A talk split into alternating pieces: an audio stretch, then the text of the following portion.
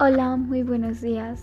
Mi nombre es Rita y les estaré presentando en los siguientes minutos la importancia de los códigos éticos y morales en la práctica fisioterapéutica en México.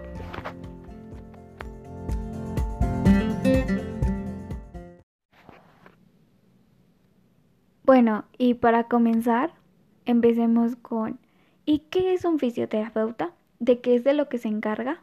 Bueno, un fisioterapeuta se encarga de la prevención, recuperación, rehabilitación física y sensorial del paciente. Ok, pero ¿solo es eso de lo que se encarga un fisioterapeuta? ¿Solo se encarga de la rehabilitación y todos los demás aspectos que hemos mencionado anteriormente? ¿O de qué otra cosa? Sabemos que un fisioterapeuta debe de tener una ética y una moral establecida por su carrera o por los códigos de su carrera que son establecidos por diferentes asociaciones, como puede ser la Confederación Mundial de Fisioterapia, que es la más importante a nivel mundial. Pero, ¿por qué han establecidos estos códigos, estos reglamentos hacia un fisioterapeuta? Si se supone que ellos se encargan de la rehabilitación física, bueno, ese es el del tema que vamos a tratar. Y para continuar con todo esto, ¿Cuáles son los códigos éticos y morales del fisioterapeuta? Bueno, comencemos definiendo qué es ética y qué es moral. La ética es el estudio del bien y del mal, la conducta del humano, el buen vivir, lo bueno y lo malo. ¿Y la moral? La moral es el comportamiento cuanto al bien y al mal, las normas, creencias, valores, costumbres que se dirigen o guían la conducta de grupos o personas de una sociedad. Y ya sabiendo todo lo anteriormente establecido, ahora continuemos con la ética profesional. ¿Qué es la ética profesional? ¿Cómo definirías tú esto? Bueno, la definición correcta hacia estos que es que son unos reglamentos que favorecen el desarrollo moral e intelectual de una especialidad. Bueno, y ya teniendo todo el concepto de qué es ética, qué es moral, qué es la ética profesional, continuemos con ¿por qué es muy importante la ética y la moral en la fisioterapia? ¿A qué se, a qué se relaciona todo esto?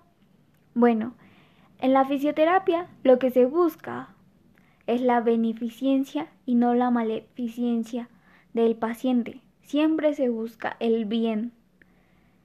Y también ayuda a preservar la vida y la salud ante todo.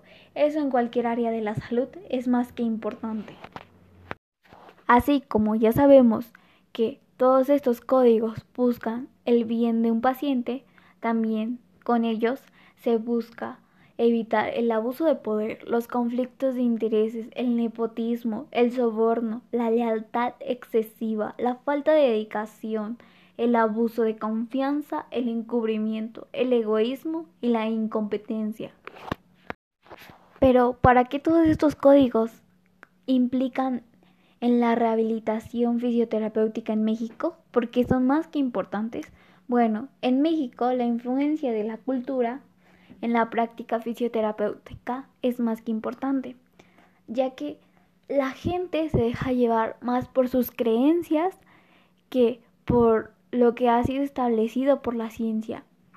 La gente cree en dioses los cuales pueden llegar a curarlos y no en la medicina como tal.